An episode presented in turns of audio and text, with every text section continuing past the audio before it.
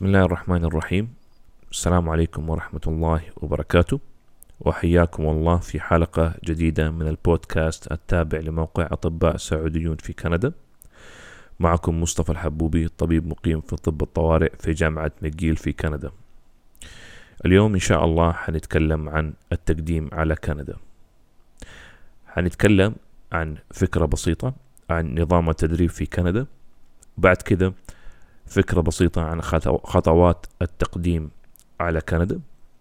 بعد كده البروجرام نفسه في كندا أو التدريب كيف نظامه وكيف هو structured كيف طريقة التقييم إيش الاختبارات اللي الواحد يعملها وإيش فرص التعليم اللي موجودة في هذه البرامج. التدريب الطبي في كندا يخضع لمراقبة الكلية الملكية للأطباء والجراحين في كندا. اللي هي ال Royal College for Surgeons and Physicians في العادة إحنا نقول ال Royal Royal College اختصارا. ال Royal College دي تأسست عام 1929 هي مسؤولة عن تطبيق معايير صارمة للتدريب الطبي في البرامج التابعة لها عشان يتأكدوا أنه مخرجاتهم من الأطباء يكونوا على مستوى معين من الجودة والكفاءة. عندهم ما يقارب من 80 برنامج تحت رعايتهم حاليا. المفترض إنه الطبيب المتدرب لما يتخرج من برنامج الزمالة في كندا يكون تخرج وحصل نفس مستوى التدريب في أي جامعة سواء مثلا تخرج من جامعة كبيرة زي مcgill أو متوسطة الحجم زي مانيتوبا. طبعا كل برنامج وجامعة لها مميزاتها. فمثلا حتلاقي في جامعة معينة برنامج زراعة أعضاء قوي ويمكن عالمي حتى. في جامعة تانية حتلاقي عندهم برنامج قوي للبحث العلمي. لكن المهم إنه يكون عندك لما تتخرج مستوى معين تعرضت له خلال التدريب ولو في زيادة فهذا خير. المعيار اللي تعمل الكلية الملكية على مستويات مختلفة عشان تتأكد من جودة التدريب. فمثلا كل برنامج تجيله لجنة من الكلية كل أربع سنوات. عشان يتأكدوا إنه يخضع للمعايير الكلية. والبرامج هذه تأخذ هذا التقييم بجدية لأنه لو ما عدوا حيكون عليه نتائج وخيمة على البرنامج. بعد ما أخذنا فكرة عن الكلية الملكية خلينا نرجع للبداية ونتكلم عن عملية التقديم. كندا فيها 17 جامعة فيها تدريب طبي. منها ثلاثة التدريب فيها باللغة الفرنسية بشكل رئيسي والباقي باللغة الإنجليزية بشكل رئيسي. التقديم يكون حسب أنت من فين قاعد تقدم. فلو أنت من السعودية أو دول الخليج في اتفاقيات بين دولنا وكندا بحيث إحنا لما نقدم يكون لنا مناصب محجوزة بس للخليجيين يتنافسوا عليها. العدد يختلف من كل جامعة في كل سنة حسب كل تخصص. مcgill على سبيل المثال اللي هي تعتبر من أقوى جامعات العالم من أكثر الجامعات اللي توفر مقاعد للخليجيين في كافة التخصصات كل سنة. فلو بدينا بالطبيب السعودي لما نبغى يقدم التقديم يكون عن طريق الملحقية الثقافية السعودية في كندا اللي تعلن كل سنة متى تستقبل الملفات وإيش المتطلبات عشان ترسل ملفك للجامعات اللي عارضة تخصصك. وبتحط بالضبط كم كرسي متوفر في كل جامعة للتخصص اللي تبغاه وتوضح إذا في متطلبات تانية غير المتطلبات الرئيسية لبعض الجامعات. فمثلا بعض الجامعات تطلب اختبار توفل أو آيلتس بينما بعض الجامعات الفرنسية تطلب درجة معينة في اختبار اللغة الفرنسية. فلما تبغى تيجي تقدم الطلبات الرئيسية حتكون إنه يكون عندك اختبار المعادلة الكندية اللي هو ال MCCQE 1 هذا تكلمنا عنه بالتفصيل في حلقة منفصلة في البودكاست وكمان له صفحة مستقلة على موقعنا. الحاجة الثانية اللي تحتاجها ضمان مالي. بمعنى إنه في جهة تبتعثك وتتكفل بمصاريف البعثة. حسب ما أفهم الطريقة الوحيدة للسعودي إنه يتدرب في كندا تدريب طبي هو عن طريق الملحقية الثقافية السعودية في كندا. فأنت ما ترسل ملفك للجامعات ترسل له الملح- الملحقية الثقافية والملحقية الثقافية ترسل ملفك للجامعات اللي عندها البروجرام. حسب ما أفهم ما يمديك تتدرب أنت بحسابك الخاص مثلا. تدريبك لازم يكون عن طريق بعثة عن طريق الملحقية الثقافية. هذه هي الاتفاقيات بين حكومتنا وكندا. بالنسبة لأخواننا الخليجيين ماني متأكد كيف التقديم. الأمانة أتصور أنه عن طريق حكوماتهم زي الحكاية مع السعوديين لكن مش متأكد. غير الاختبار الكندي والضمان المالي حيطلب منك بعض الملفات مثل البيان الشخصي والسيرة الذاتية وشهادة التزكية وهذه كلها موجودة بالتفاصيل آه، في موقع الملحقية الملحقية في العادة تستقبل الملفات من أبريل إلى سبتمبر كل سنة وبعد كده تيجي العروض للمقابلات من الجامعات ويبقى إنك تعمل المقابلة الشخصية وتستنى النتيجة. المقابلة الشخصية تختلف من برنامج لتاني ومن جامعة لتانية. في العادة تكون أسئلة عامة. يعني يبغوا يعرفوا آه، منها شخصيتك. بعض البرامج تسأل أسئلة نظرية في التخصص. لكن من اللي أنا جلست وسألت في العادة في العادة هي أسئلة عامة يبغوا يعرفوا شخصيتك وكيف تفكر وكيف تتواصل مع الناس. في نوع ثاني من المقابلات موجود في بعض البرامج وكان موجود أكثر قبل أيام كوفيد. إنه بعض البرامج تأخذ المرشحين لطلعة اجتماعية مثلا عشاء قبل المقابلة الرسمية. فكرة العشاء إنه يكسر الجليد وحاجز الخوف عند المرشحين. لكنه في نفس الوقت تعطي فكرة كيف المرشح من ناحية اجتماعية. النوع الثالث اللي سمعت عنه إنه بعض البرامج تطلب من المرشح يجي يعمل الكتف عندهم مثلا شهر كامل عشان يشوفوا كيف شغله فهذه تعتبر كأنها مقابلة بس على شهر كامل. آه للأمانة ما أدري إذا الموضوع حيرجع أو انه حتى مستمر عشان موضوع الكوفيد. هذا بالنسبة للخليجيين. بالنسبة للأخوان من الدول الثانية اللي ما عندها اتفاقيات مع كندا في هذا الصدد عملنا حلقة مفصلة مع الأخ والزميل العزيز الدكتور روي كازان عن التقديم لل IMGs IMG يعني International Medical Graduate الحلقة موجودة في البودكاست ممكن نرجع لها. بعد الحصول القبول حيجيك العرض والمطلوب منك إنك توافق وتبدأ في ترتيب أوراقك والفيزا. التدريب في ال residency في كندا يبدأ July من كل سنة.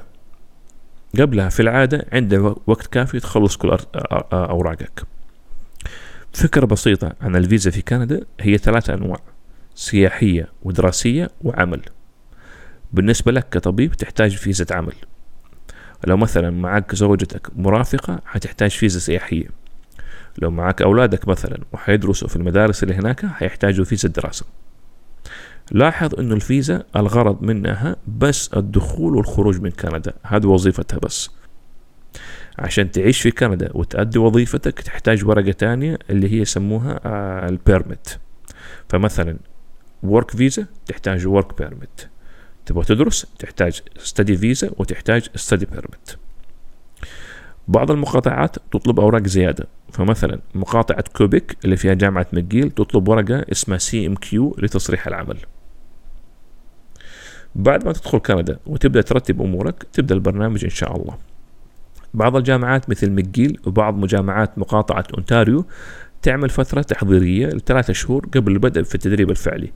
وهذه تكلمنا عنها بالتفصيل في حلقة مستقلة مع أخوي الدكتور عبد الرحمن القطومة فيمكن الرجوع لها. التدريب في كندا يكون بالسنين حسب البرنامج. فمثلا خلينا ناخذ قسم الطوارئ. لما تبدأ هتعطي هتنعطي ملف فيه المطلوب منك وتفاصيل عن ال rotations اللي هتعملها. فمثلا خلال ال residency حتعمل عدد معين من الشهور في الطوارئ وعدد معين في طوارئ الأطفال. وهتعمل مثلا ثلاثة شهور عناية مركزة حتكون مقسمة في خلال السنوات وشهر ultrasound وأنت ماشي. التعليم يكون خلال ال shift ومن حقك تتعلم أنت خلال ال shift أو يعني الدوام. وكمان عندك نص يوم في الأسبوع حق تعليم أكاديمي. هذا تجلس البرنامج يرتب فيه محاضرات تقعد فيها تستمع المحاضرات تسأل أسئلتك وهذا وقت مقدس المفروض ما حد يشتغل فيه. طبعا في حكاية تانية اللي هي ال journal club وأنت ماشي. عشان تعدي من ال rotation اللي أنت فيه تروح ال rotation اللي أنت بعده تمشي على نظام إيش؟ التقييم. في يعني مثلا الشهر ده أنا عندي طوارئ في مستشفى معينة. عشان أخلص منه وأروح ال rotation اللي بعده أعدي. لازم في نهاية الشهر ده يطلع تقييمي إني أنا عديت. لو لا سمح الله المتدرب لو ما عدى كل جامعة عندها لوائح ونظام عشان يساعدوا اللي ما نجح آه إنه يقدر بعد كذا ياخذ روتيشن مشابه ويعدي. مؤخرا في كندا بدأ نظام موازي لنظام التقييم وهو نظام تقييم يعني آه اسمه آه Competency by Design. اختصارا نسميه السي بي دي فكرة هذا النظام إنه يعطي فرصة للمتدرب عشان لما يسوي التدريب حقه يكون تحت الإشراف المباشر من الدكتور وبالتالي الدكتور يقدر يعطي له آه فيدباك يعني يكون أكثر مواكبة لحاجته. فمثلا بدل ما يروح وياخذ تاريخ المرض ويعمل فحص ويرجع للدكتور حقه ويقول له أنا شفت كذا وعملت كذا والدكتور يديله تعليم بناء على اللي سمعه لا مطلوب في في بعض النقاط من هذا ال competency by design إنه الدكتور يروح يوقف على رأس المتدرب ويشوف بالضبط هو كيف يسوي. طبعا هذا في المراحل الأولية. تطل المتطلبات تتطور مع تقدم المتدرب. فمثلا خلال السنتين الأولى المطلوب من طبيب الطوارئ إنه يعمل مثلا 20 central line لحاله و20 intubation independently يعني.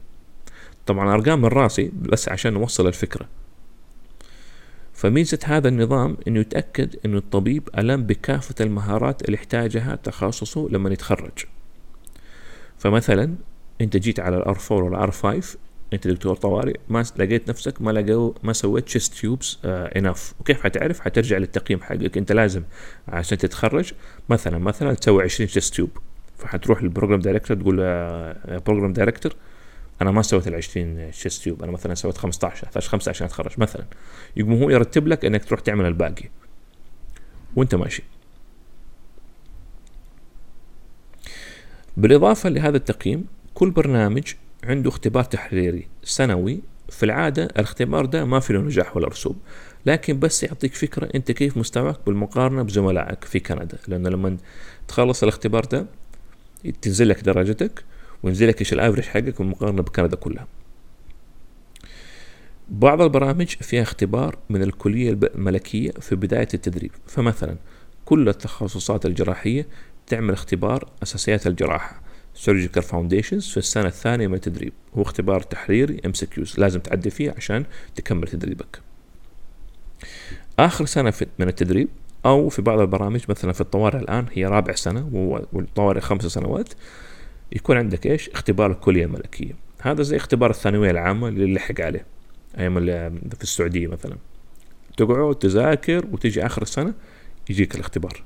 اختبار نظري حسب البرنامج يكون إما MCQs وإما short answer أو دمج بينهم وبعد كده اختبار عملي. لو نجحت تقول الحمد لله حصلت ال board.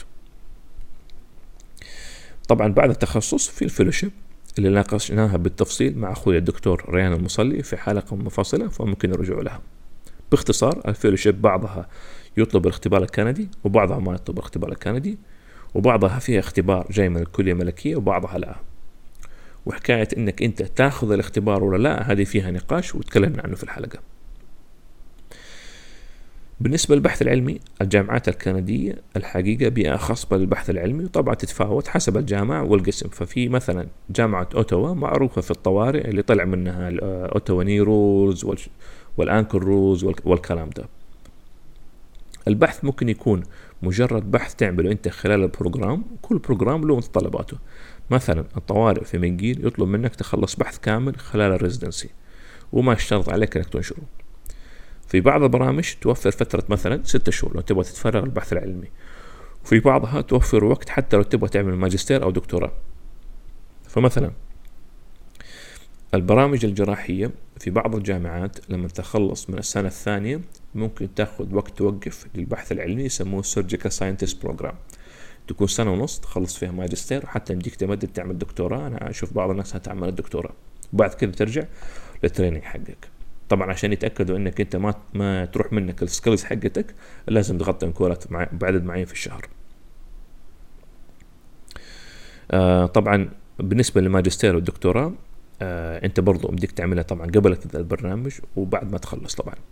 آه تكلمت عنها بالتفصيل في حلقة مع أخوي وزميلي الدكتور محمد شاهين فممكن نرجع لها.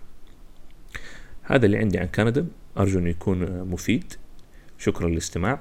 والسلام عليكم ورحمة الله وبركاته. Thank you